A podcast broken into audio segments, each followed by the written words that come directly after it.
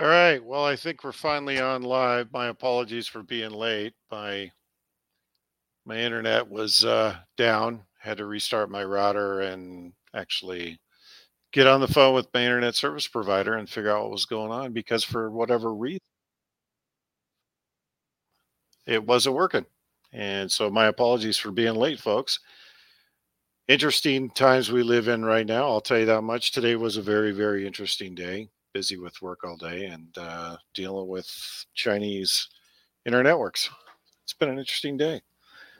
What I wanted to talk about today, though, is a follow-on from my discussion on Saturday, where I was talking about the World Economic Forum and their their conversation around water, and their conversations that are emerging around what the next the next crisis is going to be. They've openly admitted now that the the climate lie that they've been trying to preach for the past 15 years, people aren't buying into. Go figure. Just like they're not buying, people aren't buying into the storyline around COVID and the lockdowns. So they're trying to adjust and move move farther down the kill chain to get rid of people. And here's an interesting thing. The more that you start talking to people now around not just the climate narrative, but the COVID narrative, as well as the vaccines, you're starting to hear more and more people say that there's something big down the road. Something big's coming. And I've had quite a few field grades just in the last couple of weeks reach out to me asking my opinion on certain things. And one of those conversations that occurred this this last week was with a guy that uh, again he was in the space business and he was asking me questions around the information war et cetera pretty innocuous conversation. But he made a very interesting comment and that was he asked me if i would ever watch these guys solar observers they're on youtube.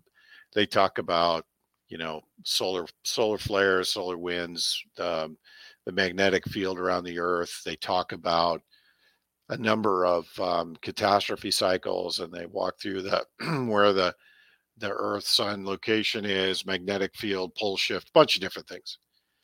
And the premise that he threw in front of me that I didn't originally or initially um, pay attention to was this magnetic field weakening.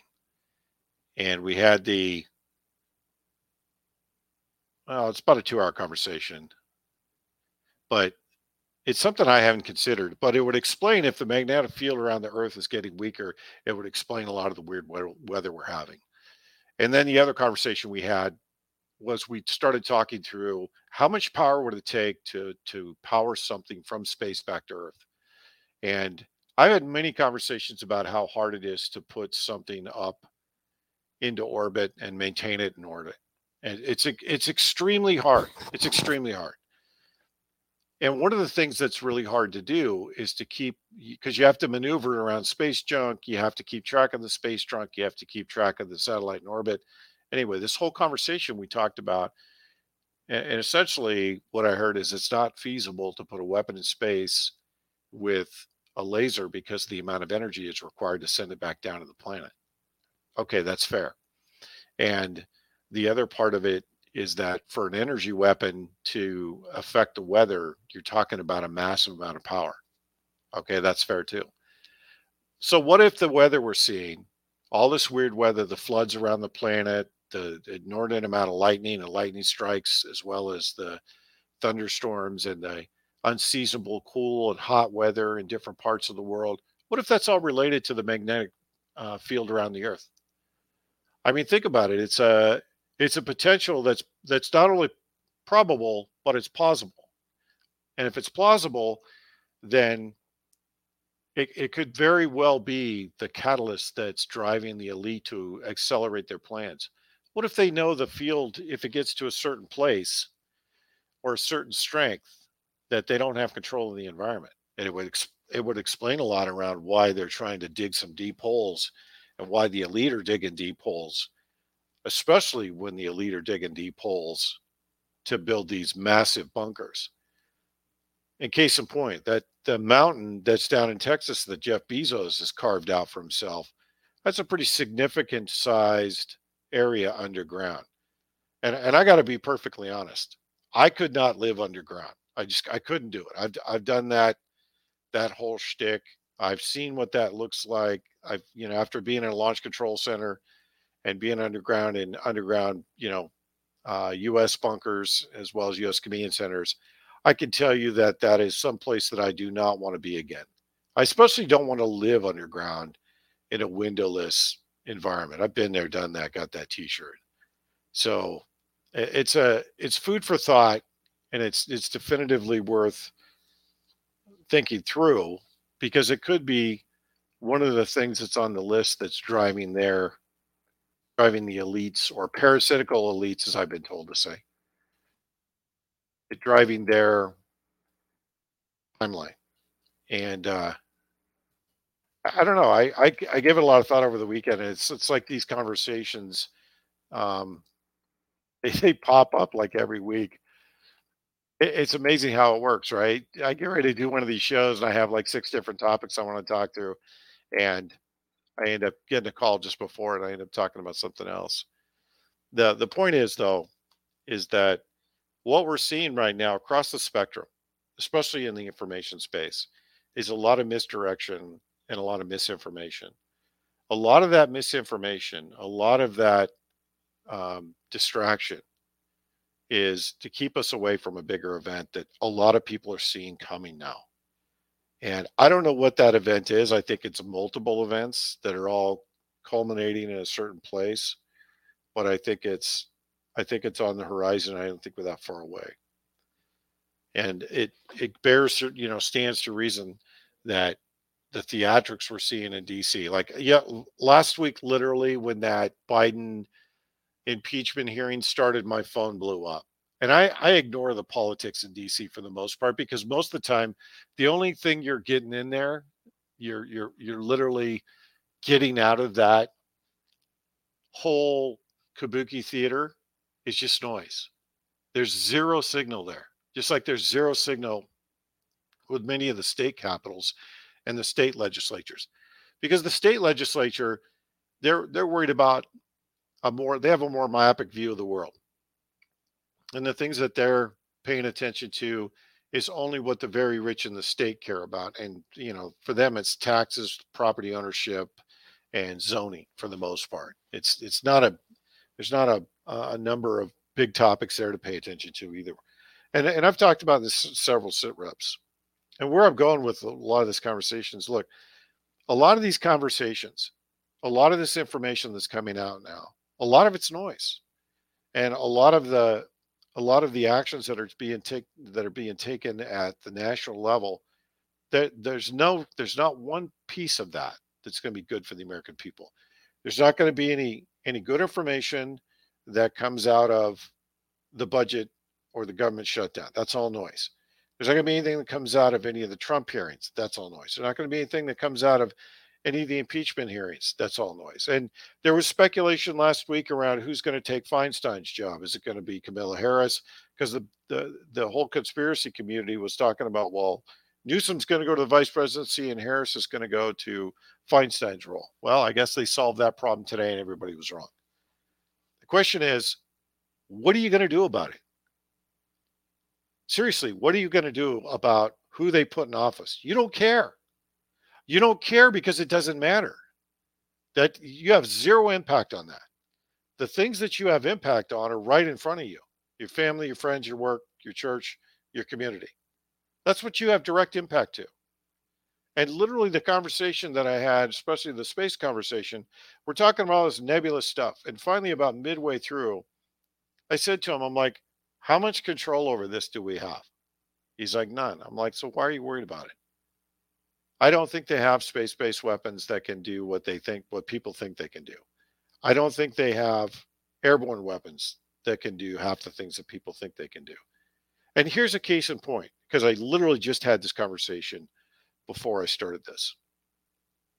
So there was there was this about two years ago, there was all this conversation around chemtrails and that in Pima, there's an airfield down in Pima, Pima County that's for they where they retire and mothball commercial airlines. And literally you drive, you could drive right, right to it. There's no gates. You just drive right to it.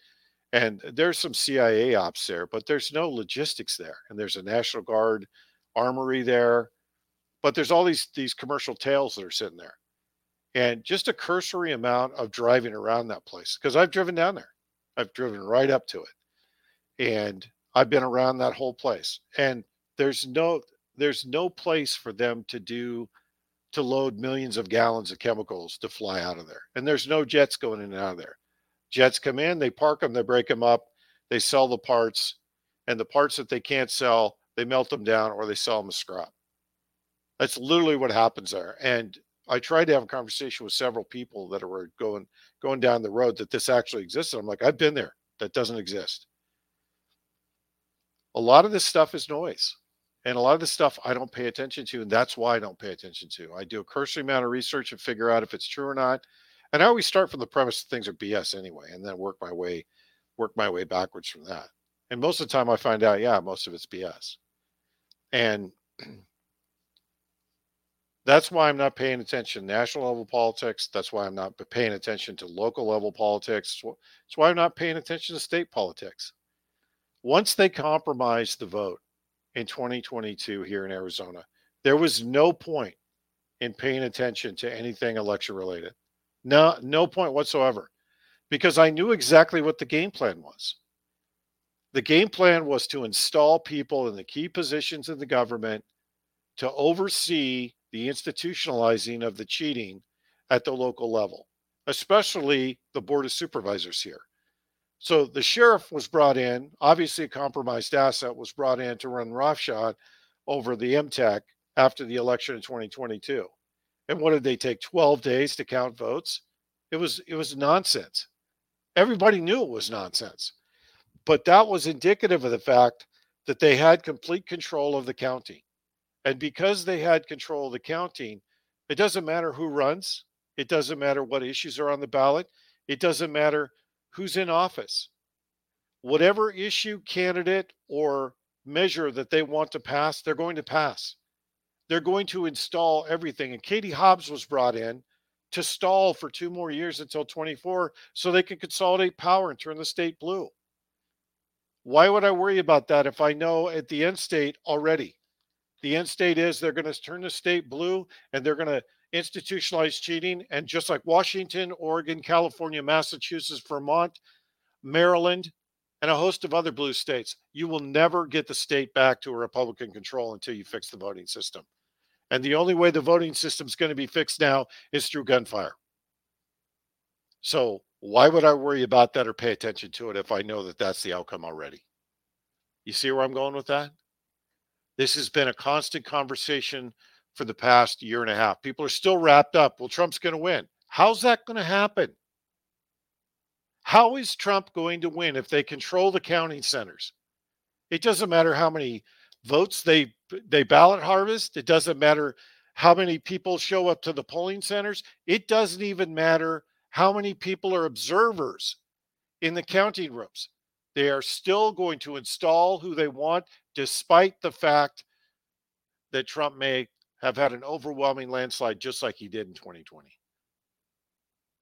So that's why I don't worry about it. There's absolutely no point. Until the American people stand up and come together, guess what? Doesn't matter. So I focus on the local level. I'm focusing on family, friends, church, community. Because there's no place else to focus my attention. The national level is a waste of time. The state level is a waste of time and I'm not going to devote any energy to something that's not going to that's not going to bear fruit because we're well past the culmination point. It's like the economy. This this uh, troop the the I finally reading the comments. Bear with me, troop. We could return to the precinct voting until we control the MTEC. We have observers in the MTEC, and it's a fair count with paper ballots. Never going to happen you know how that's going to end. It only ends one way with gunfire.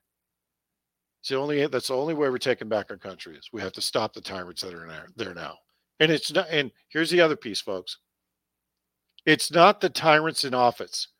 All of those people are controlled assets. Every single one of them is owned by somebody. Even Matt Gaetz. I mean, come on. The guy's been on every, he does more video blogging and he does more interviews than he does work in DC. And he's talking about the debt ceiling. I had to laugh last week, the debt ceiling, because you, you already know the answer to the question before they even start the debate. They're, they, they spend all week high drama, high BS, and they end up passing continuing resolution. You know how the story ends every single time. So yeah, I, I agree. So it's it's literally the same story every single time. So that's again, that's why I don't pay attention to national level politics. I said last week it's not going to go anywhere. They're going to pass. They're going to pass a resolution. It's done deal. Why why care about it? So and, and Troop, I don't disagree. There's no accountability, but it's more than that. These people are paid off by oligarchs, and oligarchs have privatized our elections. That's what's happening. That's the bigger picture. So anyway, so what I wanted to talk about today was I wanted to talk about the signal and noise that's out there, uh, especially around a lot of these political candidates. Like Feinstein's death, you know, it's going to be a spectacle. You know, they're going to appoint somebody.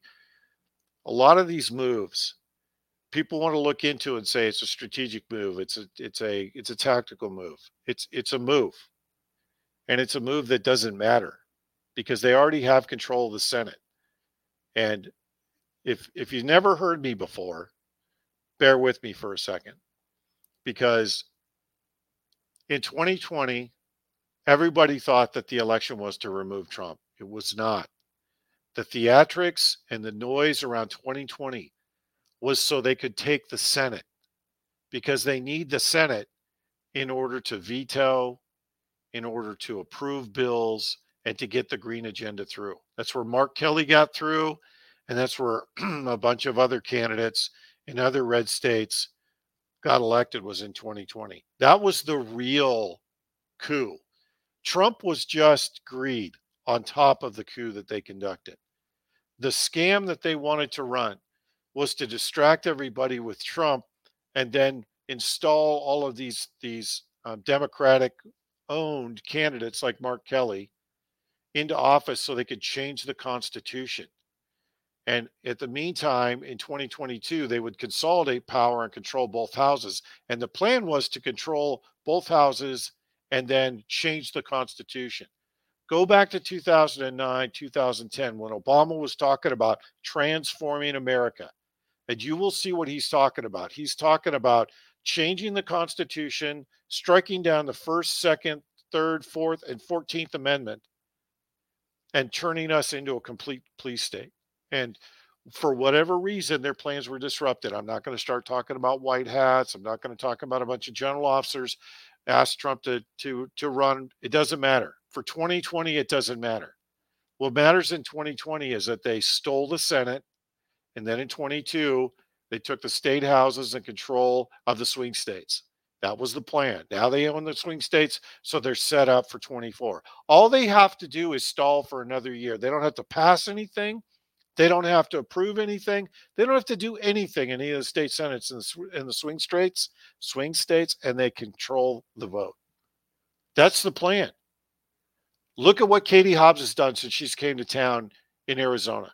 She hasn't signed one bill. She's vetoed everything, and she's done away with every single executive order that challenges, blocks, or impedes any of their agenda.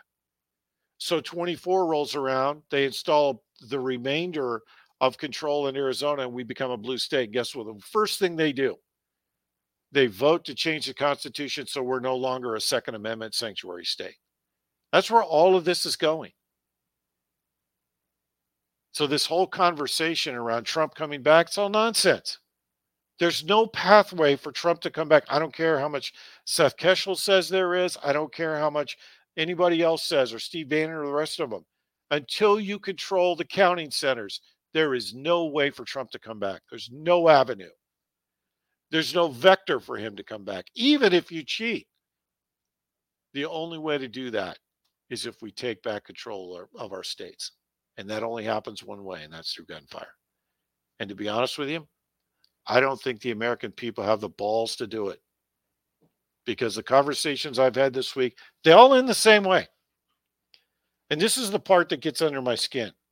I've only had two conversations in the last month with field grade officers that were on the same page I was. And one of them said it way better than I could say it.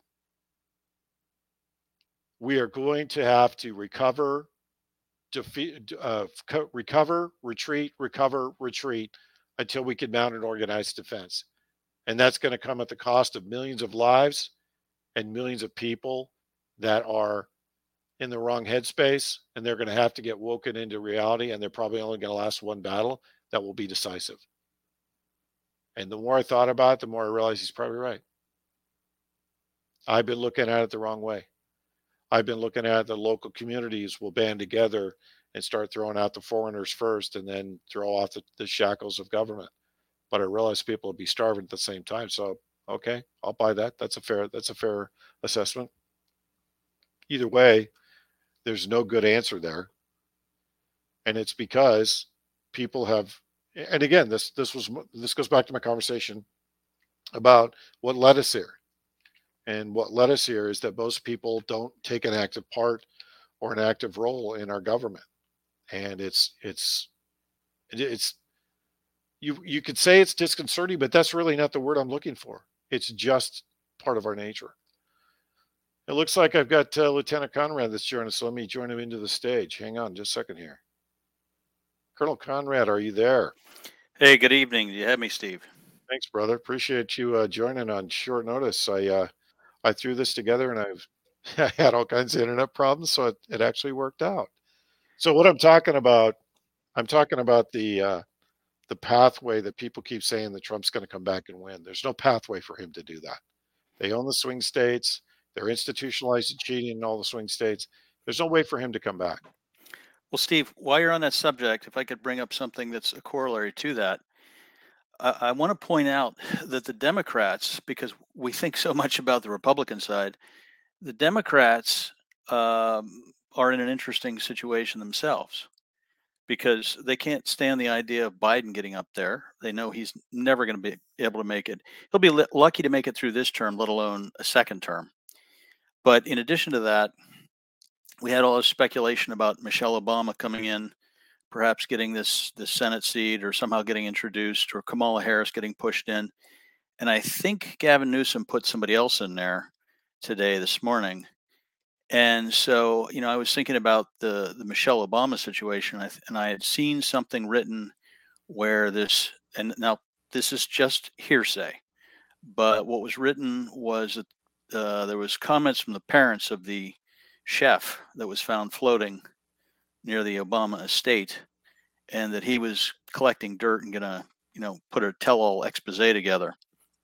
Whether that's true or not, I have no idea. But the situation involves investigation, and it really makes me wonder if if that that guy drowning has made them shift plans and go to something different um, because the Obamas are just worried about too much heat through investigation going on around them right now. I I I look at that a different way, Dave. So first of all, the the whole publication and all of the conjecture around the the cook or the chef that died that was to take the Obamas off the board. That was done intentionally, and I think it. That's what I'm saying. I think it was done intentionally by the Newsom camp and by Pelosi to make sure that there wasn't a pathway for Mike, Big Mike, to get into office and them to get gruesome Newsom into office. And everybody speculated this week. There was, there was, I shouldn't say everybody make a blanket statement, but screw it. It's, it's my show. I can make a blanket statement. So, every, I, I'm going to say that all, most of the pundits on on the alternative media side were saying that Camilla was going to be moved to Feinstein's position and Newsom was going to be moved to the the White House. Uh, has anybody considered that maybe the elite in DC don't like Newsom? They hate him more than they hate Camilla Harris, and they hate they hate Camilla Harris more than they hate Hillary Clinton. I mean, come on, you're we're people seem to think that this is a conversation that's about people that are all friends. That these people are are despicable. They're all power hungry narcissists. And I want everybody that's listening to this how many narcissistic people do you know that you can actually have a conversation with them where they consider anybody else on the planet besides themselves. And you're talking about an entire state that is full of them. I actually should say states because it's it's New York, it's Maryland, it's Virginia, it's Delaware, all around the Beltway. And those people are so narcissistic, they could create a black hole of narcissism. And you're you're telling me those people are going to get along? It's it's literally, I think the problem you're describing, Dave, which I I don't disagree with. I think the problem what you're describing is that you have a bunch of people vying for power in the Beltway right now, and they wanted to take Obama off the board. And and who's to say that that Big Mike doesn't want the job? Well, I, I agree. I think they did want to take Obama off the board. But the way I'm looking at this, what I'm saying is, I don't know if there's any heir apparent. I think there's a real struggle within their ranks. Uh, you look at Newsom and you realize this is a guy who, for heaven's sakes, in the state of California, if things had been done legally, probably would have been recalled. Now, if he can't, oh, he would have been recalled. Not that's probably, what that's what I'm, that's what I'm saying. Yeah. And so, if if he can't garner any kind of support in his own state, a state like California, how well is he going to fare on the national stage, especially well, in flyover country? Not very well. Well, so you have this identity crisis because, unlike the past, where they had people groomed, who's the heir apparent to step in? And so, you know, they're not going to go with with Kennedy. They've made that abundantly clear. Well, no, because he actually makes sense. He's got talking and, points. He's got a moral compass. And, and so we're you have to put somebody in that's douchey McDouchebag on the douchebag scale. So, but we're virtually we're virtually in a situation where, you know, if Trump is unelectable because uh, we don't have people controlling the or, you know observing the count, and they on the other hand you know, the Democrat side don't have someone that they're willing to put in or comfortable putting in. It, it's almost like failure on both sides. What do we do now? Well, you know, I so there's there's two parts to that. I again, eh, you you and I are thinking on the same same sheet of music, right? Their problem is not who do we bring in; it's who's the least amount of douchey to bring in that the people will buy is legitimate, right? I don't I don't buy the premise that Newsom's legitimate under any circumstances. The guy's, I mean, he looks like Lucifer, talks like Lucifer, acts like Lucifer. He's Lucifer. Although Jared Kushner, between him and Jared Kushner, I can't tell which one is more more evil. But anyway, suffice to say, they are what they are. I, I think the quandary is not just that. It's once they remove Biden from power, then are they going to be able to control the person they put in the in the White House? And I don't think it's just the elite that are saying this. He's a Chinese asset, and he's a Russian oligarch and Ukrainian oligarch asset. So who could they put in there that's as compromised as he is? That's really the question. I mean, Harris too stupid. I, I would hate to see her give the State of the Union speech. I thought the first Trump's State of the Union was, was bad wow, that would be a train wreck of epic proportions. But you see where I'm going with that, right? There's, it's not just that they they can't replace him with somebody. It's that I don't think the the people who control Biden on the back end can agree on who it should be. I don't think it's just the elite that are are fighting amongst themselves. Because remember, there's these are all marriages of convenience that were made to move Trump out of office and to move the country towards this one world government. And a lot of that is falling falling apart at the seams. And I think, again, you and I talked about this on the phone. I think it was last week where we are both saying the one thing we haven't seen show up yet is the law of unintended consequences. And you could talk through that as much as I can, but you know that's coming, right? Because there's they're going to do something and move somebody into a position that's going to be a blunder. I can't help but think that that's that's on the way. I, I do think that it's an uphill climb for anybody on the Democrat side because you have a majority of independents that are going to almost default to the Republican side, given you know, given the economy, given everything that's happened in in the Biden administration, and that's why, if I were a betting man, I would say somebody on on the dais, somebody in the second tier in the Republicans, Trump being the first tier, uh, they're going to try and prop up whether it's whether it's uh, DeSantis or or or was it Vivek or I think it's Pence. I think it's uh, Pence. I think DeSantis was just because think about it. Look look at it from the perspective of you're talking about old establishment because these, these people have made Pence made a deal in 2020. He made a deal. And his deal was I sell out Trump, we throw Trump out, we we legitimize the election, and then you make me the nominee in 24. That was the deal. And Vivek and and uh, DeSantis and the rest of them, I think they're just window dressing. Look at the look at the the election with McCain. I mean, McCain had no shot, but all of a sudden he is the the leading guy against Obama if you look back and you look at the candidates they put forward, there's always two or three that are just cannon fodder that that look good early on and then they get smoked in the first primary. They know they can't match Trump because of the MAGA movement.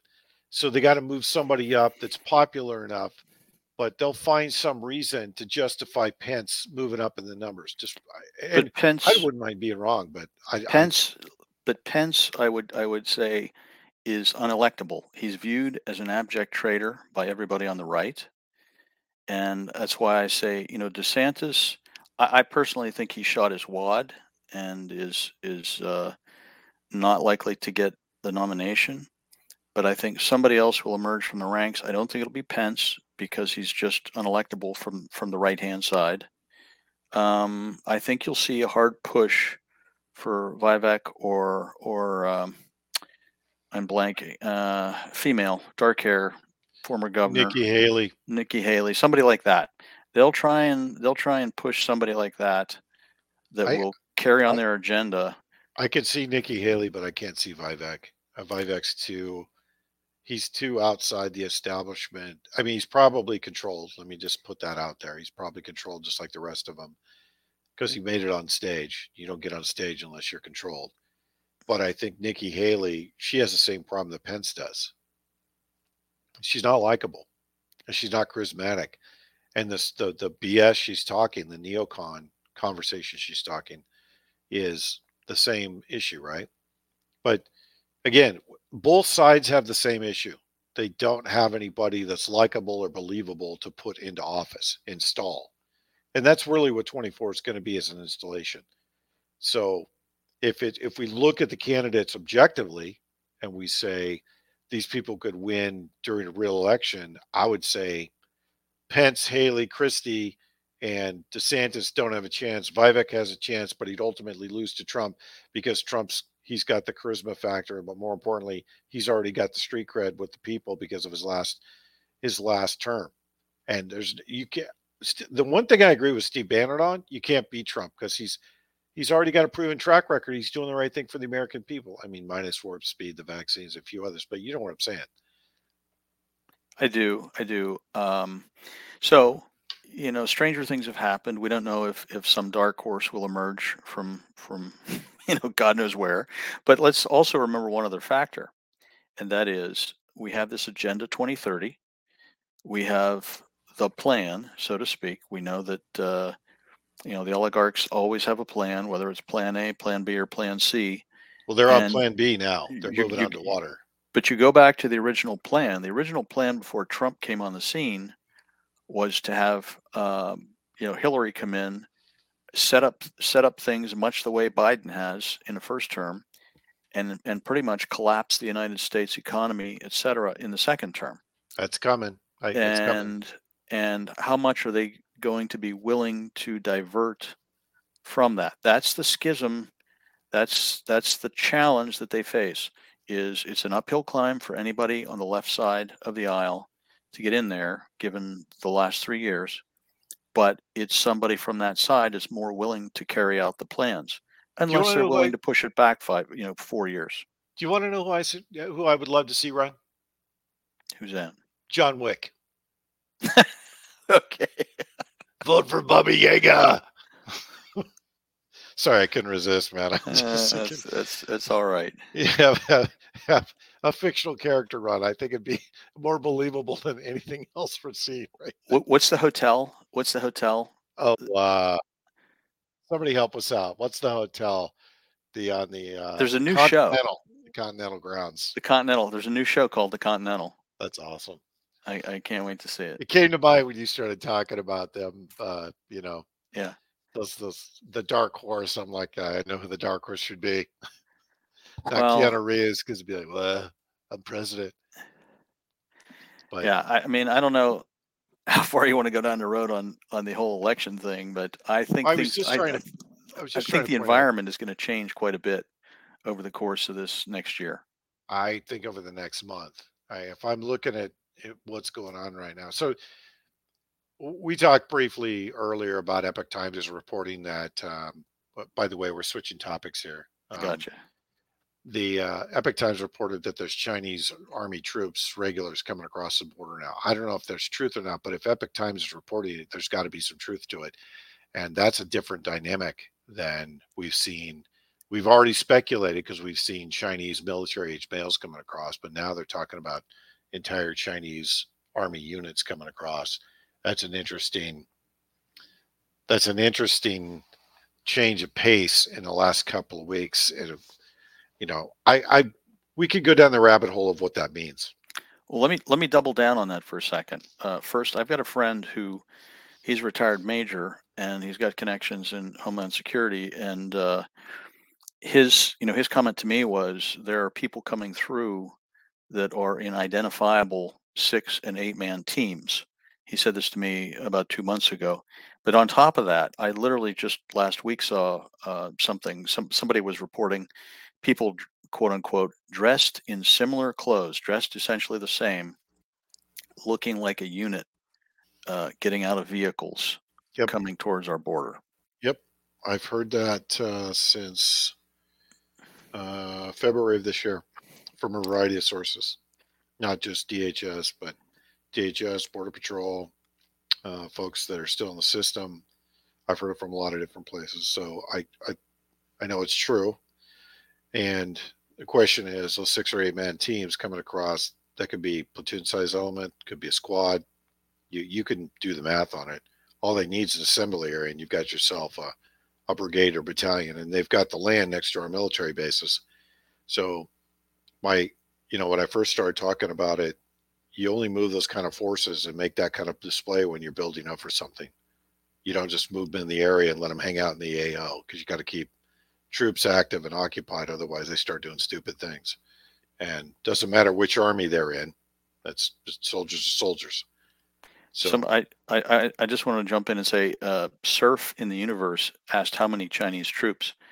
You know, I would have to estimate, given the given the fact that there were hundreds of thousands of Chinese, uh, if you want to call them illegals or students or not non-legitimate citizens already here, and given the fact that this has been going on for the last three years almost continuously, you're talking way in the six figures as Probably- far as probably Chinese. couple of million at least at least and that's uh, be conservative we're being conservative with it too because we're talking about chinese infiltration that's gone on for years through the university system through the work visas through a variety of different venues they, they could have been stockpiling troops here long term again chinese play the long game and dave you can talk through that more than i can but they're playing the long game and now this is the final the final influx of troops before they conduct some kind of operations. That's how I see it. Well, remember, the Chinese are going to be very careful with any kind of attribution. And we just saw somebody, I can't recall if it was on, on your channel, Steve, or somebody else's. Uh, they were identifying people. Uh, they were, what was it they were saying? They were saying, uh, I want to say Peru. I could be wrong about the nation, but they were literally taking 4,500 murderers and rapists out of the prisons, uh, putting them on vehicles, and and and heading them towards our border. And there was there was one video of a young guy, uh, probably 23 years old or so, standing up, uh, waving, and in probably in Spanish. Uh, I don't speak Spanish, so I couldn't translate. But the translation was essentially, uh, "We are coming to your country, and we we are going to do incredible things to you. Go ahead, fall asleep next to me, sitting on a subway or on a bus. You won't wake up. And so, you know, you've got 4,500, you know, uh, class one convict felons here, violent, uh, violent criminals willing to take lives, who are going to lead the charge in terms of attention in the media and those guys will probably suck up, uh, you know, a lot of the limelight, so to speak, while Chinese can lay low in the background and take care of, well, you know, whether they want to uh, work near some of these classified installations and start doing, um, you know, sabotage operations, whether they want to disrupt lines of communication uh, with rail lines, um, you know, air terminal hubs, uh, major road networks, bridges. There's any number of things they can do effectively uh, in the shadows of somebody else who are on a killing rampage. I I think that that's entirely what they're bringing them up for. They bring up all the convicts because remember this is being bought, rented lips. This is being run by the UN. There's literally they're using the meet CNN International to broadcast this. They published an application so people can pick which flight and which city they want to live in. So they have multiple lines of effort. This would be right in their wheelhouse to bring up the killers, rapists, and murderers to create chaos in the cities and then use the troops to go after military bases and critical infrastructure. It's two different lines of operation. Of course, that's what they're going to do. And the question really boils down to let's say that they bring in these separate lines of operation and they're they're doing strikes against critical infrastructure because think about it, you take down comms you take that you take down power you take down water and the and the World Economic Forum just said water is going to be the next crisis. They're telling they tell you beforehand what they're going to do. Guess what? That that makes a lot of sense to me. That that's how they they would initiate and kick off operations. So I, I think that's wholeheartedly um, on the wheelhouse. Uh, but I think the thing that's um, I think there's two sides to this. I think the other side of this is they they could be going after specific parts of the country and not other parts of the country based on where they see our center of gravity. And and troops right he's troop wrote a it's on telegram in my main channel you can see troops um what do you call it troops threat mm. assessment. Man yeah, i'm having a day. I'm having a day. So he he wrote a pretty good threat assessment on the current situation. I think he's pretty spot on. I mean look at what the conversation around the Panama Canal. Troop called that a year ago, and when we talked about it a year ago, I, I was like, we gave up the Panama Canal five years ago. It's just now people are starting to realize it. And this this there was an article that came out today that the World Economic Forum is using U.S. military bases in Panama to stage and move people. I see that highly plausible and highly probable, because look at what we're we're we're we're housing people on U.S. military bases right now. This is not a new phenomenon. How we're storing, how we're, how we're storing them, how we're housing them, and how we're moving them. That's always the question. I see this. I see multiple lines of effort here because it's not just Chinese. There's Iranian, probably Russian special forces here. That's exactly the point I was going to make. Was if this is going to be the third world war, it's while while technically we understand that there are state actors involved, you're going to have a majority of these people claiming to be non state actors. This is going to be an international conflict of a different flavor.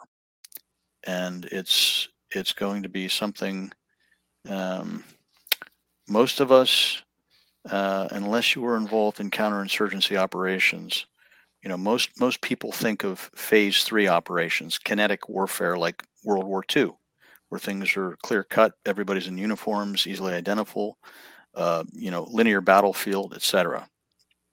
This is going to be very, very different.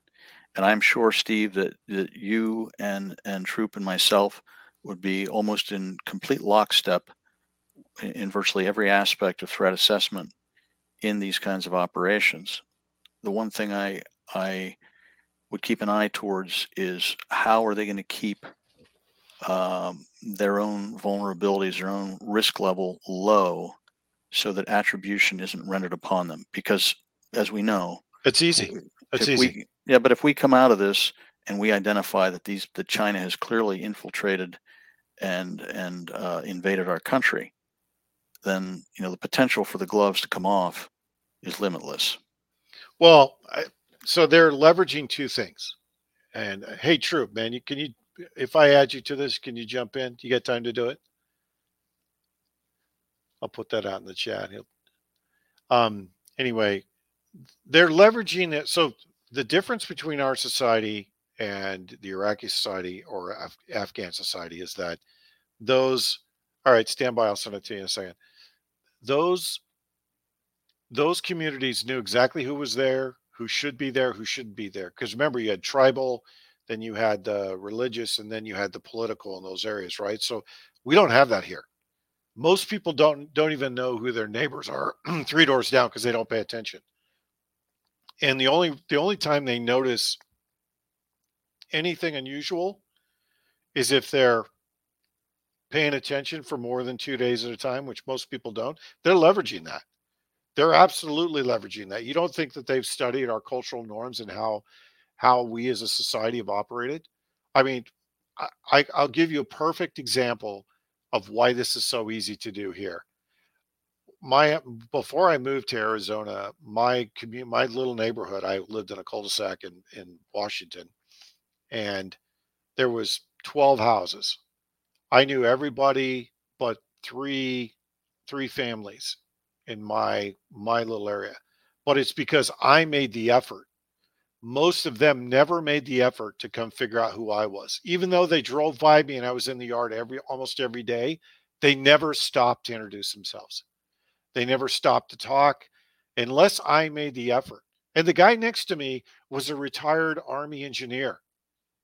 Talk about something to come. He's officer too.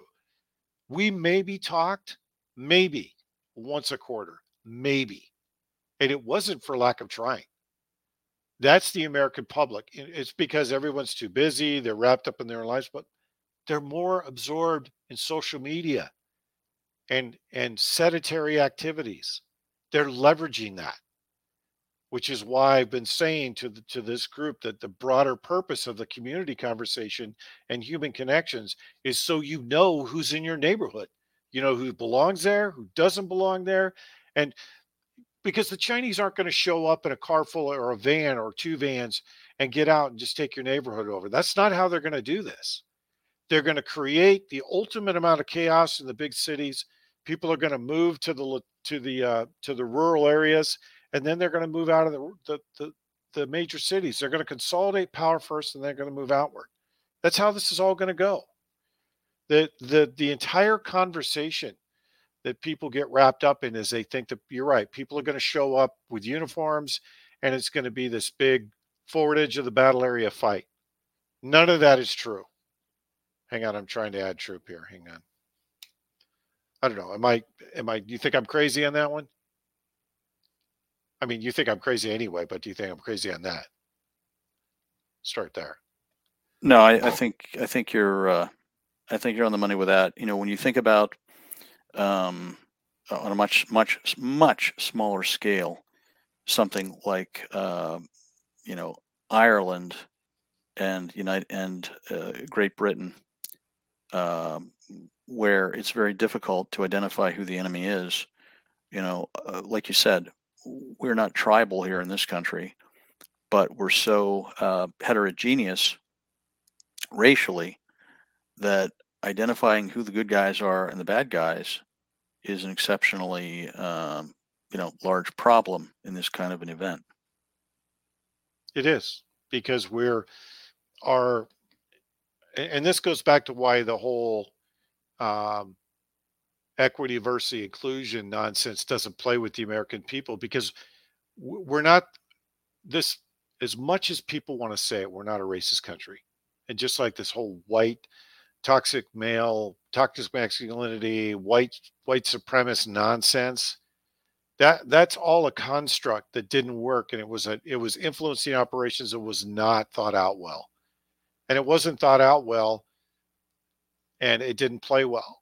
Again, BS has to be it has to be both fresh and well packaged. And they just it's like the climate stuff. They haven't packaged that well either. And it's it should tell you how out of touch they are. But on this, they they totally have read the situation the right way because I think they the Chinese especially have spent years and decades studying the American culture. Where I think they're going to get it wrong and where this ultimately gets tripped up is long-term sustainment act, um, activities because I think I think you and and um, and uh, Colonel Piper were correct in assuming that this is a one-trick pony. They play their one trick, and they they got to do the maximum amount of damage because once we reconstitute and get organized, we're going to hand them their ass. Because the one thing that they haven't anticipated is there's millions of combat veterans here that will not play and are armed and ready to go. So as much as as much as I want to uh, um, as much as I want to say that it's not, I think there is there is definitively going to be a line in the sand where they've gone too far and overreached, even even with the best laid plans. Well, I, I, you know, we're already seeing video on a daily basis of uh, racially generated, uh, you know, violent attacks on the internet, and um, you know, people ought to be waking up as it is, and and increasing their situational awareness. But you know, that's you talk about line of sight and so on. Um, you, again go back to the historic precedents of you know the immediate post Civil War when things really fell apart, the social fabric of the Confederacy fell apart. Um, bands of men had to group together just so women could go shop because they couldn't go to town and conduct you know normal civil activities and so you know you could see things in the meantime uh, breaking down quite a bit. And, uh, you know, society. It's already, it's already happening, man. Society will react. Society yeah. will react. It's already happening. Hey, Troop, thanks for jumping into the into the conversation. I should have had you earlier, man. Sorry. And by the way, uh, the the shills are already out. They're already starting to disrupt the chat. I, I, I've blocked a couple of them, so we must be over target, man, because now we're drawing a, a crowd of sh- shills that are posting all kinds of uh, weird stuff. I guess we lost Drew. I guess he did want to join. Ah, we're back to ping pong. Did Troop, we got you, or are you are you going to jump yeah. out again? You copy? Yeah, Yeah, I love this phone. that's why that's why I said no phones, computers only. But yeah. yeah. So anyway, let's talk your threat assessment because you you uh, you were listening to this, I know, and you've you've covered this ground. I wanted to give you some airtime because I think you and Colonel Conrad are on the same sheet of music as as this plays out. But I was just saying that they the, the Chinese are going to leverage the fact that most people in the neighborhoods in American neighborhoods don't know who their neighbors are. Just saying.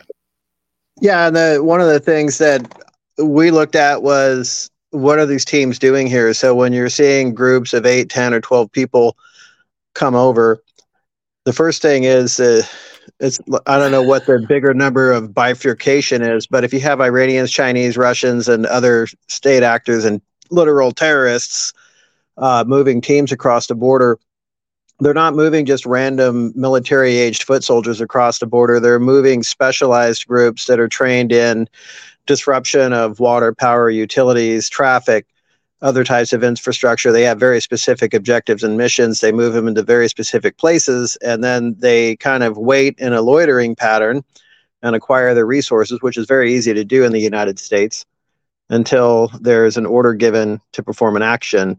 And just how we prosecute targets in the military, we're not just going to go blow up a village because we don't like the village we're going to blow up villages that are around a strategic objective so that we can demoralize forces and then attack the thing that has no longer layers of security around it or resistance. So the real question for people like Stephen Murray and David Conrad are to try to figure out what these specific military objectives would be so that we could model what are the probable targets that are surrounding those areas that should be shored up or at least when you start seeing this stuff pop off, you know that it's all a big diversion. What's the what's the main attack? What's the main thrust coming? And it isn't it isn't just a matter of a bunch of crazy drug cartel people running around with AK-47s and shooting at the neighborhood. Now, the other part of that that the Chinese are counting on isn't just you don't know your neighbor, but generally people will follow the path of least resistance. So if you move in an organized military attachment into a, some type of town that you want to control, you're going to do that by disrupting power, water, electricity, sewage, everything, transportation. And then after they suppress any type of resistive forces, whether it's patriots or whether it's military, then they can very easily gain command and control of the population. You don't want to die? Come down here, turn in your guns, whatever. We'll give you water. We won't kill you. We're the good guys, you know, whatever. Um, a lot of people have a, a kind of a, a, UN blue helmet fear of this, but I would say that that's a good corollary to at least start to understand or distinguish exactly how the Chinese military tactics work, especially in a bunch of impoverished nations in Africa where I've said for years the United States should have been investing in, and now they're ahead of the power curve. But they do the exact same thing. They create disruption, they arm uh, minor factions, they create a lot of chaos, and then they move in like the Pied Piper of Nottingham, and they offer a solution to a problem that literally they created. And that's that's where the leftists got a lot of that from their playbook, right? But when we're when we're seeing these military forces move across, or these small units, or these small teams move across, they're moving across with the most powerful thing that they could have, which is the most portable thing, and that's training. And, and I've said before, you have faith in God in your training. Well, these godless commies have a lot of training, and they have a lot of access to everything that they need to configure whatever types of implements or resources or capabilities that they need to have in place before they're given an op order. It's just it's up to our intelligence community to determine where they're going to focus. And then the biggest threat, the unpredictable one is again, the Iranians are doing this they're not coordinating with the Chinese. They're not coordinating with the Russians. So we have multiple groups of multiple coordinated assets that are moving to multiple cities and they have multiple independent objectives. And it, it and again, you bring in different different troops for different missions and different lines of effort, and you know they're they're going to get the big bang for the buck in the major cities first, and then move out to the rural areas, right? But why are they doing it though? Because they're not they're, they're not just going to go and screw up Las Vegas. They're not going to waste a bunch of as you've said, Steve, a very highly coordinated, very difficult multi-step events. They're going to want to do that to soften something or prepare something for a secondary attack which is the main you know the main and it doesn't necessarily have to be an attack but the main thing that they want to accomplish. So they'll they'll send the the specialized teams ahead of that to kind of soften that area and then make whatever that next thing is more palatable. Troop i agree with you. Uh, this is all going to be done in accordance with a plan and by no means is the plan uh, created uh, or directed by these troops in the field this was all planned out years ago uh, in detail. Uh, in my mind, the, the huge question in the entire scenario is where is the line of demarcation between the deep state, that is, the oligarchs who are driving things financially and otherwise, uh, who have you know co-opted with the Chinese and with the cartels um, where is there a line of separation? How much cooperation, coordination is going on? I would suggest there's a tremendous amount of cooperation and coordination going on between those people because ultimately, whether it's the cartels and the Chinese or the oligarchs, they all want to reduce the United States to rubble and change us as a nation and as a people. And that's going to be the problem because one of the ways that we have to take down any of these elements is the same the same way we did it in in Iraq and Afghanistan in terms of setting up um, you know counterinsurgency net uh, teams of people developing uh, you know link diagram charts understanding where these folks are operating who they're connected with how they conduct things how they communicate how they resupply and then targeting and reducing them. And the people best equipped to do that are federal marshals, FBI, the intelligence community, etc. Problem then becomes who is the enemy? Who's on our side? Who in these institutions is is willing to work for a free America and who in these institutions are already have already sold their soul to the other side.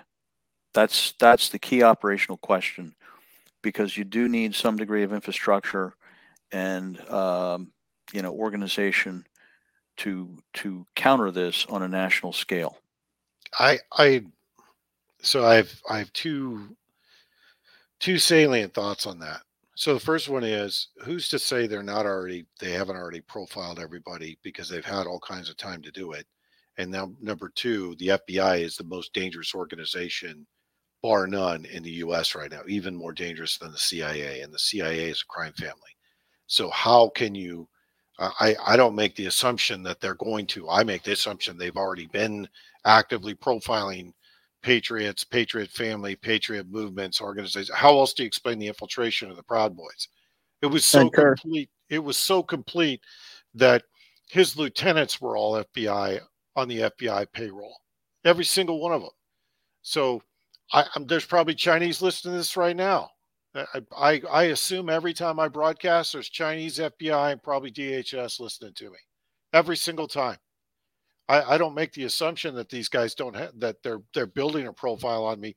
I make the assumption they have a profile, but I'm not a big enough fish for them to go after right now because they still got to go after you know some of the controlled assets in the public space like Bannon and some of the others.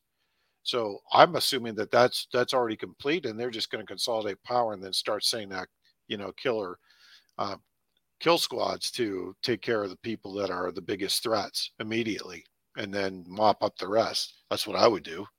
Oh, they've got it all loaded up like a Pez dispenser. If you remember all the way back to what was it, my MySpace, where you had uh, you didn't have all the AI and facial recognition or anything else that they have now.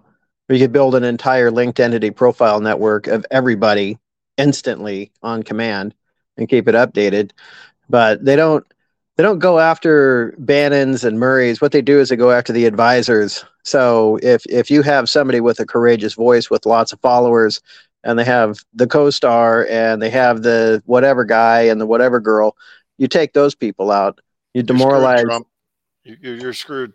Trump's yeah. Well, Trump's I mean, people you, are screwed. They're you do that. Trump, you, yeah, I mean, you take out like a General Flynn. Right, but that argument. So uh, where I'm pushing back on that argument is, I don't disagree. Because if if i'm following your logic then you're already screwed. And so is you know all of all the admins that are well, you know what i say about lists. Yeah i do. Better to be number one. I know. But i don't disagree. I i think you're i think you're spot on and but I the purpose of that is to demoralize the people that are listening to the leaders. It's always the second guy that builds a movement, not the first guy. You take out that second guy, then you just got the first guy standing on a podium, and everybody's afraid to get out on the dance floor. Yeah, I agree. That that we agree on. I in this case though, I I can't. You guys could both call me crazy, but in this case, here's what I keep coming back to.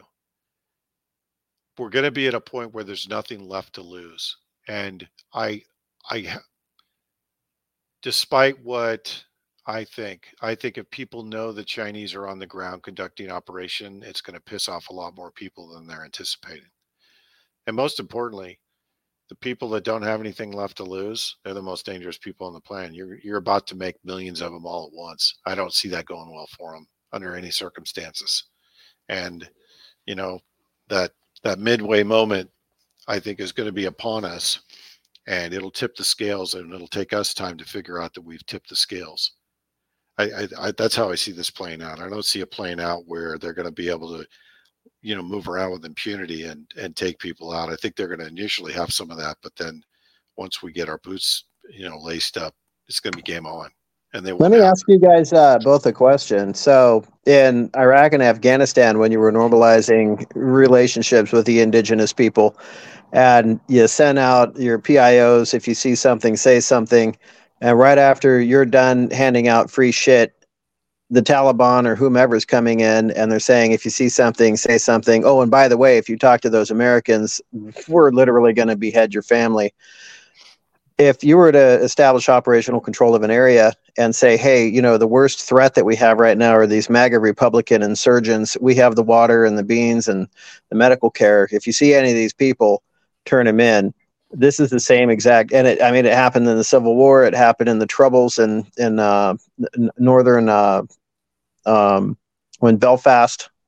Uh, it's happened. Uh, it's happened everywhere. Actually, at the top of my list because I didn't. I didn't have my notes when I walked in, but there's been multiple places where you have two opposing you have the you have the natives versus the external threat and both of them are communicating with the villagers and the villagers are scared and they don't know what to do and they're just kind of looking at this as a survival value proposition so that is going to um, add a lot of dynamic complications to any type of patriot resistance is the the low tolerance for pain that our internet connected civilian population has I think that most of those shitbags are going to get whacked on the first the first couple of weeks because you the, let's go back to the Karens and the mask mandates. Let's go back to the vaccine mandates and all those Karens.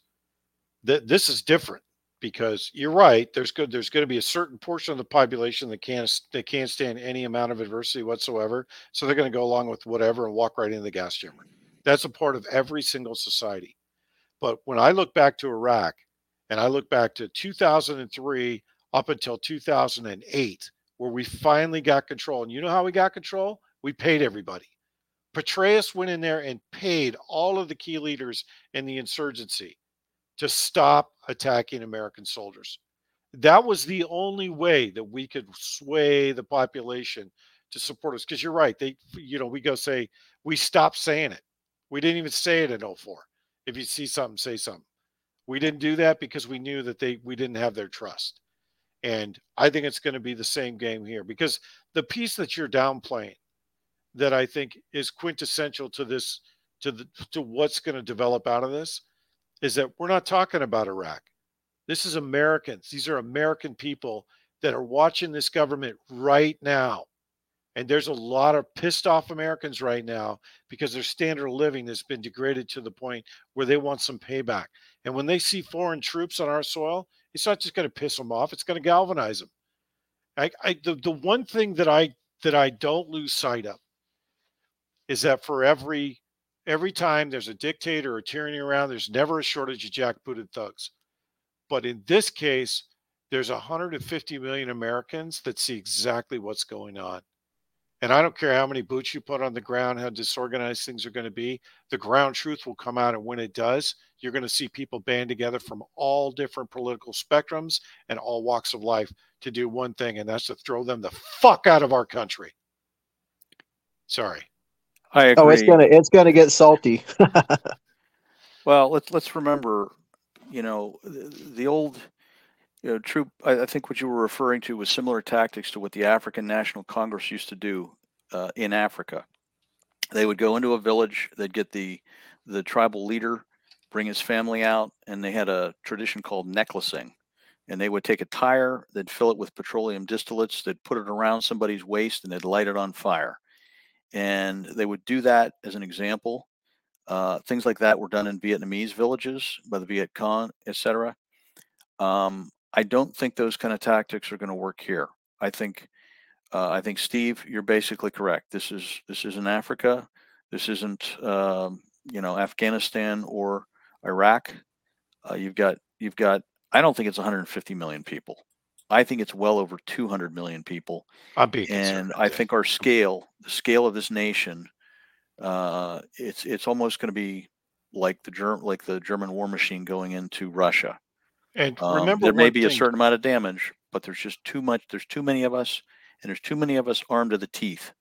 And there's one thing that uh, one thing that I don't think we're circling around, which needs to be called out, and that is just like Afghanistan when the Russians invaded Afghanistan, there was people coming in from all over the world to fight against that machine. We have Canadians, and there's people in Mexico, there's people in the Caribbean. Just because we're seeing an influx of foreigners into this country through this illegal immigration does not mean there's not going to be people to come in and fight with us because they know we're the last bastion. Everybody on the planet knows this is it. We're the backstop. You don't think the people from Germany or from Italy or from uh, Southeast Asia would come here in a minute and fight to throw off this tyranny? Nobody wants to live under Chinese communist rule. No one, not even the Chinese. So you have people in all of those satellite countries around China that would gladly come here and fight the Chinese if it means that we throw them out once and for all. And that's the other part that they're that they're people are discounting. That's why they have to starve the whole planet at once and restrict movement because they know when this shit kicks off, this place will be a magnet for people that want to come here and throw the Chinese out because it's not just us that are going to be fighting them. It's this is a whole planet. This is this this will catalyze the whole planet. And I and I I don't know why I think that, but I, I look at it from a global perspective and some of the things that I've heard from other parts of the world. I, I know people would come here and fight. If it meant freedom for the rest of the world, absolutely they would be here. A point of consideration as far as advanced softening of targets, if you look at what's going on in Canada, and you had the trucker movement and the COVID protests and everything else, and they're still kind of humming along under a pseudo Marxist law. Um, is putting the squeeze on the United States is influencing Canada, influencing everything south of our border. And one of the kind of surprise, we had this conversation today about John Deere laying off people. And if you look at the crop damage, if you look at the major capital purchases, if I'm going to buy a $2 million combine, I'm going to buy the 2032 model because I'm going to do asset depreciation on my fleet and I'm going to go ahead and you know sign commitments to have that equipment delivered in 10 years. John Deere's laying off people because all of the people that are buying these massive combines, the Dutch, the Ukrainians, um, that big swath of you know in East Palestine and in the, the central United States, there's a lot of there's a lot of damage that's been done and there's a lot of influence and a lot of pressure that's getting put on corporations. Now, on the other side of that, I say everybody go out and buy um, stock in uh, who makes cat, you know, the D9, the iconic yellow, uh, you know, pieces of equipment they used to rebuild shit. Go ahead and go ahead and buy your stock in that now, because obviously that's what always follows these these uh, military actions but to squeeze the, United States, it is already happening with what's happening in Canada and what's happening south of the border, and then this flooding of the United States. So it isn't just a, um, you know, Colonel Conrad said it's you know it's not a, a direct connect uh, of of bullets flying in both directions. That's kind of the fifth or the sixth thing that happens. But what what happens and and how do you influence people between now and then has a lot to do with the confidence that the American people have in their own government, which right now is zero. I think that I think that things are going to over the course of the next year. And Steve, this is where you get back into that situation. You talk about the law of unintended consequences. I think we're going to see our opponents ramping things up, getting ready for, you know, t- moving towards the election, whether we have the election or not, whether they, you know, use use uh, War Powers Act to try and avert that uh, only time will tell. But the bottom line is things will ramp up, and that's where things are going to go inverted. Um, people, whether they like it or not, are going to get put into desperate positions, desperate situations. And I think at that point, that's where you're going to see people stepping up, doing what they need to do in their community and beyond. And then once it's recognized just how expansive the threat is, I think it's going to be open season. And uh, and I think I think that will take some time. I think there will be some there'll be good people getting hurt, but there'll be a lot of bad people getting eradicated. And uh, you know, it's going to be a rough road between then and the end point. But I do have faith that that good men will stand, you know, stand in the stand in the door and uh, do what's necessary. And uh, with that, gentlemen, I'm going to have to sign off here. This ran a little bit longer than I anticipated, but I do appreciate uh, the chance to weigh in. And Thanks for good, jumping on, bud. Appreciate good conversation. It. Appreciate it. Yep. Thanks, Carl. Uh, I'll talk to you later. Have a good evening. buddy. Thanks. Talk to you soon. Good night.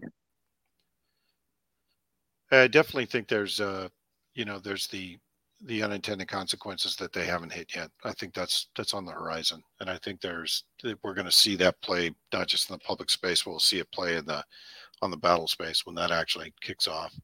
Timing wise, um, boy, the shills are here. Yeah, there's some uh, some Hitler dude in chat. I had to drop chat to join the show, but we need better admin controls. I got him. I got him. I got it. So, so.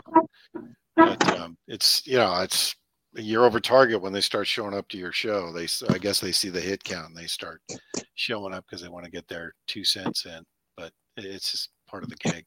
I'm not. It's like that yelling that that what was that one congressman? Did you see that on the news where they they had this verbal thing? Use too many guns and that's why people are shooting. And the other guy was going, well, there's you know there's too many people that like to shoot people with the guns and they're going back and forth. But it's the same liberal tactic. I don't I I don't like what you're saying, so I'm just going to keep shouting you down and being disruptive until you just acquiesce. Oh, my um, my favorite liberal tactic is I think we basically agree. No, we don't. You're an idiot, and we both agree you're an idiot. You just can't admit you're an idiot. So I'm just going to say you're an idiot, and then in the argument, move on to somebody who can show up to a battle of the wits well armed because you were completely unarmed. That's that's typically how that game's played. Yeah, um, I gave up on that too, Steve. The whole talking to liberals. Oh well, let's think of ten things that are important. We'll find two that intersect. We'll work on them. Now, fuck that. You're a commie. Eat a bag of fucking dicks. so, uh, any questions in the? uh I, we've talked a lot, covered a lot of ground. Sorry for that, folks. It's been a it's been a week. It's only it's, it's literally only Monday, and I've already had a, a, bunch of things pile up. And normally I don't do sit reps over the weekend, but I I had conversations to where I did a sit rep on Saturday too. So you can tell there's the things are ramping up. As far as timing goes, uh, it, it, looks like it's all starting to intersect. And I, I want to talk about October 4th because I know Trip, you probably got an opinion on this too. There's a lot of messaging right now around October 4th in this emergency broadcast um, test I think it's just a test. There's people saying they're going to release Marburg. There's going to be this pulse of 5G. Look, until it happens, let me ask you a question. What are you going to do about it? Just be prepared. That's all you can do is be prepared. How many cycles did people spend on that over the weekend? Many. I don't know. Trip, you got an opinion on this as much as I Yeah, do. I have to wonder how many metric tons of dehydrated Bitcoin and basement beans they sold on that fucking paranoia. But the the thing that I see with the emergency broadcast system is establishing a a very reasonable to believe control where you can test a, a broad communication network. Great, it works. But now that you know it works, what else can you use it for? So I don't think there's any nefarious uh, you know, evil deed or whatever is going to happen when they test this network. But I, I, do think that it's a legitimate test and they need to understand what their own communications capabilities are. And then at that point, they could use that same communications network for the whole stay indoors, COVID's bad, you know, whatever type of control that they they want to implement. So it is a legitimate test, and and I think they're testing it just so that they can leverage that tool in the future. God, I'm telling you, man, it was literally all weekend, and you know, then the next conversation, and and my phone blew up over, we're going to nuclear war. I'm like, Okay, if that happens, what are you going to do about it? You're not going to know the bombs are on the way until they're blowing up around you. And then when they blow up around you, you're not going to survive it anyway. So why worry about it? You know, if we if if we all end up leaving the planet because of nuclear war, I so be it. It is what it is. Right. The thing I'm focused on more than anything else is do, do people have food? Do people have water? Do you have shelter? Do you have alternative comms? Do you have I mean, all those questions, right? It's it's the basics. I'm focused on the basics, and people are worried about space-based weapons and chemtrails and things that you can't we can't do anything about right now. And eh, as as much as I want to, you know, go after the the talking heads that are alternative media propagating this stuff, it just shows the people are focused. Uh, there's they're still focused on hope that somebody's going to come in and save the day, and it's just not real. We have to save ourselves, or as you would say, self rescue. Yes. Self rescue. So I've had a lot of questions in chat about water. So can I do my water plug, Steve? Please, please do your water plug. so everybody listening, you should have a minimum of 15 gallons of fresh, ready to drink water per person and large pet in your home, stored away from cat food, chemicals, cleaning supplies, or any other strong aromatics. Uh, strong aromatic is anything that would put out an odor that you can smell that you would store next to water that would then contaminate that water. Water does not go bad, water gets contaminated.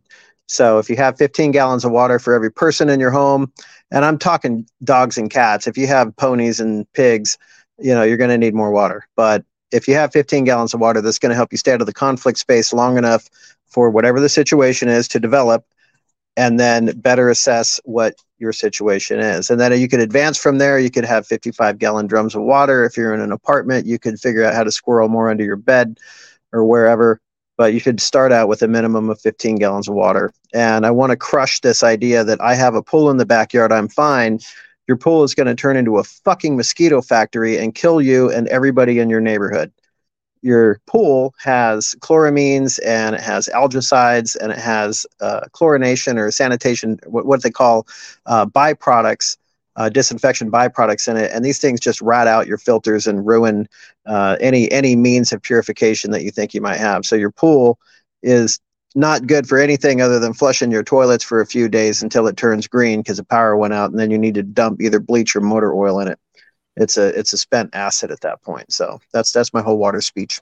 Yeah, I agree with that. And you know, I having a pool, I can tell you how much how much work it is to keep the water you know somewhat clean to to swim in and it's not an easy chore. It takes a significant amount of again logistics to do that. So take heed have some water on hand. I know not everybody has the space the money the place but that's one of this is one of those resources where and you can get five gallon containers. Eh, the cheapest i've seen them again was winco where you get the five gallon jugs for 10 bucks. Beautiful thing and I was, you know, I've got tons of those things now. So now's the time to stock up.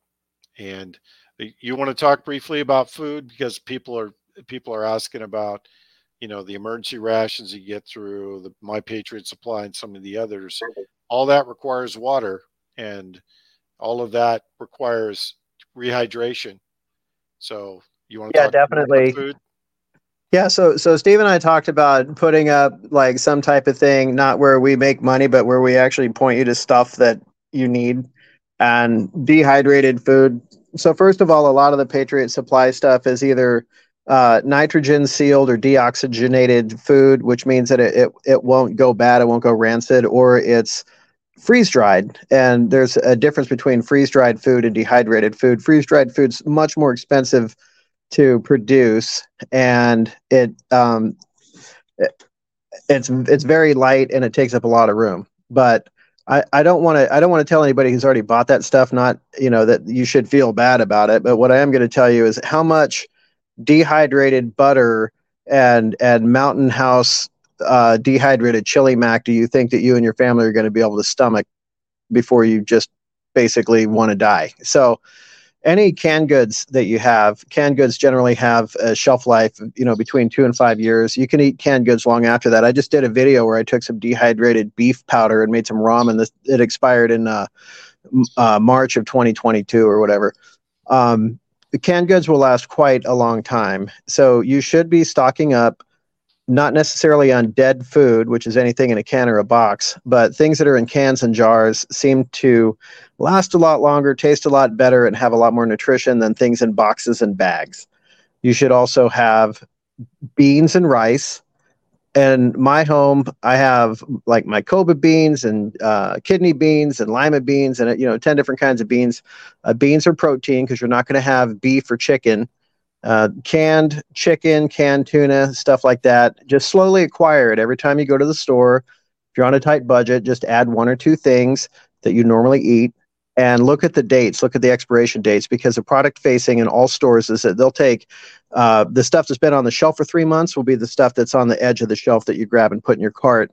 The stuff they just got from the factory is going to be on the back of that shelf. And you'll notice sometimes even up to a year difference in expiration date. So just do your normal shopping and look at expiration dates, dig in the back of the shelf, get the most recent stuff, start just incrementally adding mainly things in jars and cans. I'm not going to tell you what you should get your diet or preferences, but avoid things in boxes and bags uh, that are generally, you know, dead food and then get supplements. And I, I don't want to endorse any supplement, but any supplement you get, you know, multivitamin, vitamin C, D, zinc, uh, these types of things. Just do your own research.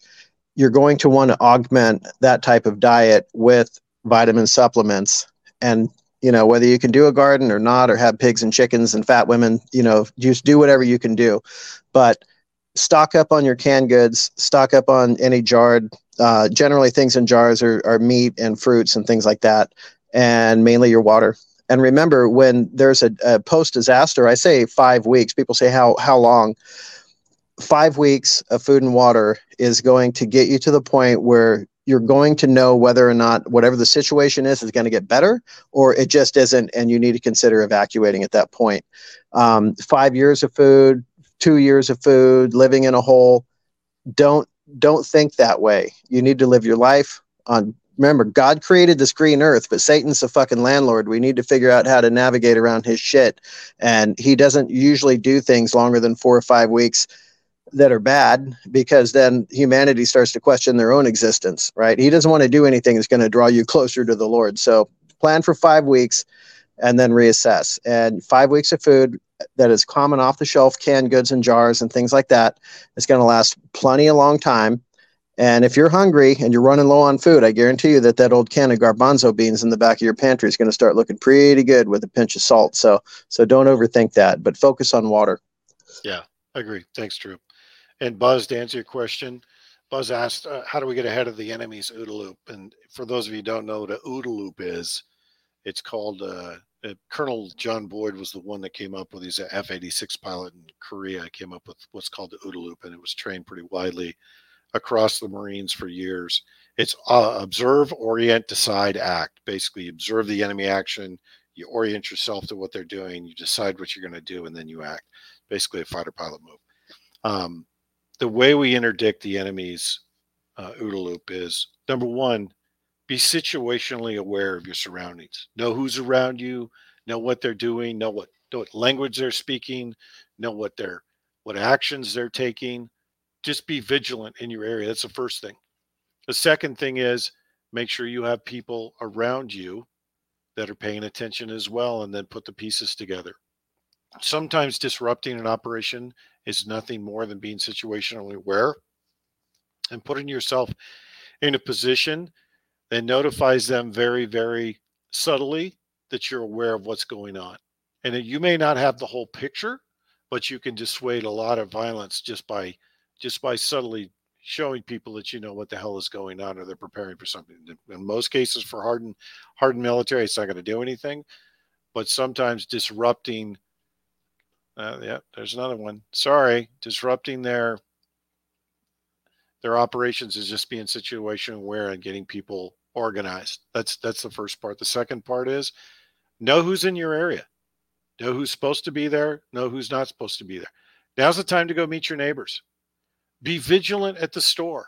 Be vigilant at public public public space. Man, I can't speak tonight. In public spaces, it's literally common sense and the other part of it too is I get asked, you know, should I be armed everywhere I go? Well, you can't be armed everywhere you go because there's are certain areas that are it's illegal to carry firearms, and every state's different. So I can't say definitively yes, but I can tell you that the the enemy's counting on us to be unaware, unattentive, and not checked into reality. They want us to be plugged into our phone.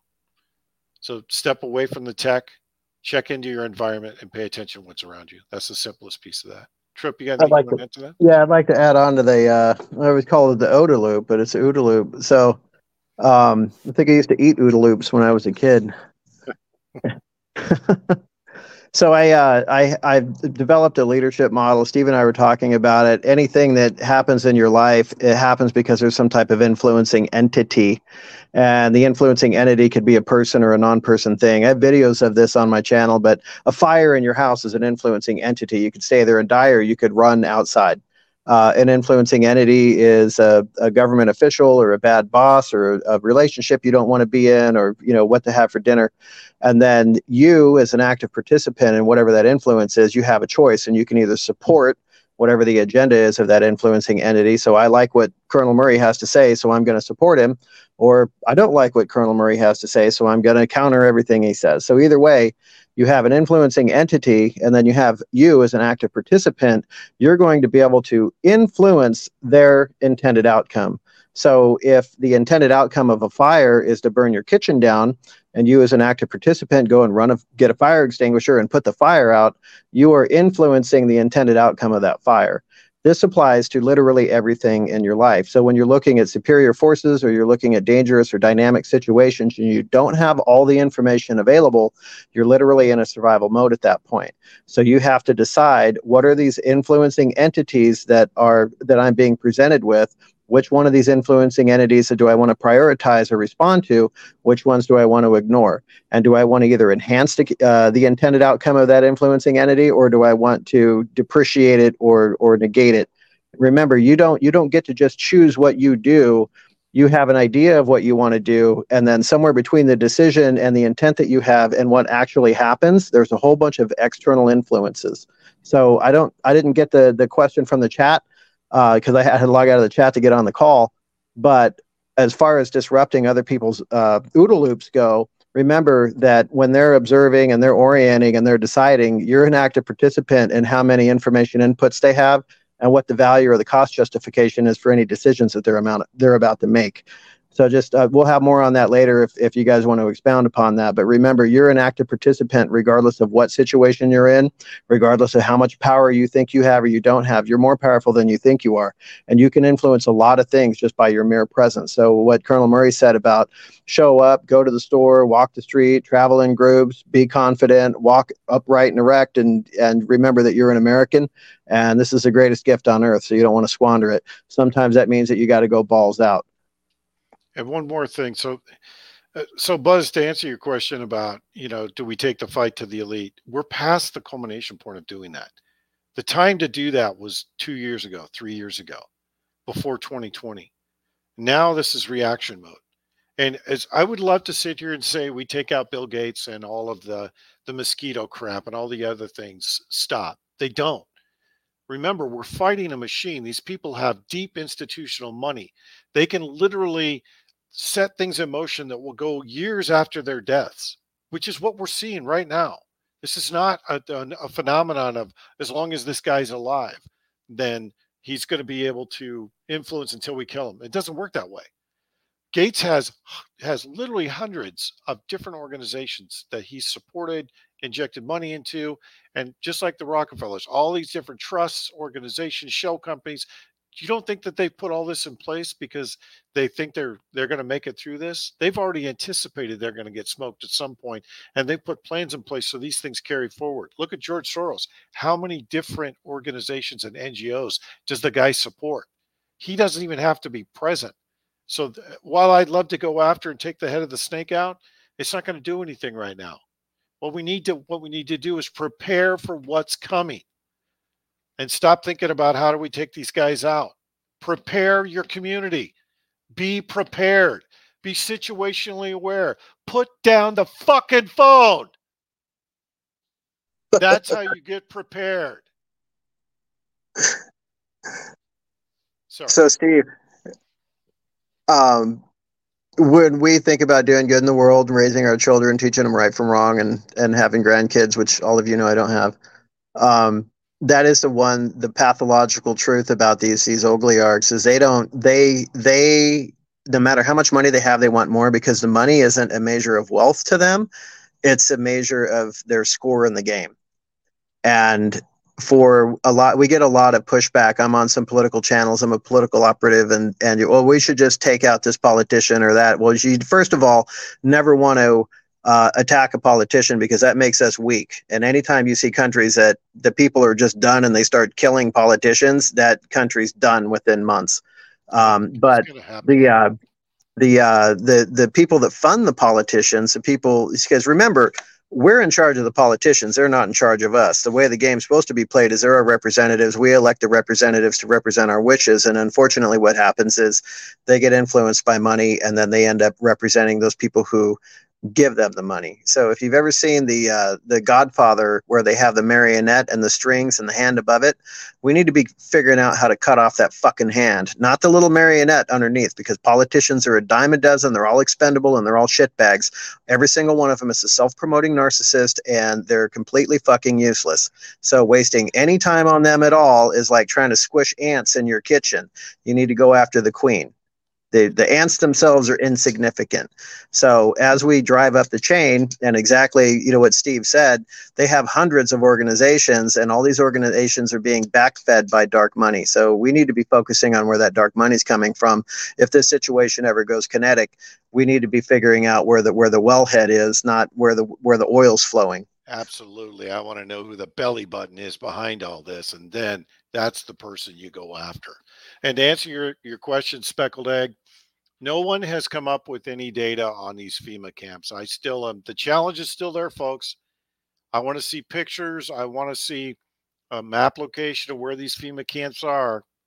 And before I'm going to say they're definitively real, we've been I've been hearing about them, and you know I've heard these FEMA camps are here in Arizona, but I telling you, I I made a drive out past uh, Wickenburg where one of them's supposed to be, and there's nothing out there. So it's the the challenge is still there. I want I want to see him. All right. Any other questions, Buzz? I hope I answered your question. Appreciate the questions. Troop, any final comments for the group before we call it a night? Have faith in God and your training. If you don't have any training, get trained and have faith in God. But thank you, Steve, for having me on the show again. I really I learned a lot from you and Colonel Conrad and your other guests, and I appreciate the time. Well, I should have brought you on sooner, bro. I'm sorry about that. I'll, I'll we, you might as well just be a, major, rented lips. You should just be a normal fixture on the show once a week so people can ask you questions because there's tons of questions about water every week. And I think this is a perfect venue for that. But uh, other than that, don't be scared. That's the, that's the first thing. Be situationally aware. Don't be scared. You got nothing to be scared of. Look, we're all going to die at some point. We're, we're all we're all going to leave this earth. So don't get wrapped up in the fear around that. Get wrapped up in in what you can leave for your family and for your kids. What can you leave? We need to leave this place better than what the way we got it. And most importantly, we need to start working together at the community level. Figure out who's who's around you, who needs to be there, who doesn't need to be there. Be situationally aware and keep your head on a swivel now. Because as the next few weeks develop, you're going to see more and more and more and more craziness come out of this. Don't get wrapped up in that noise. Pay attention to the stuff that you have direct control over your life, your family, those things. That's what matters. God bless everyone. One team, one fight. Good night, everyone.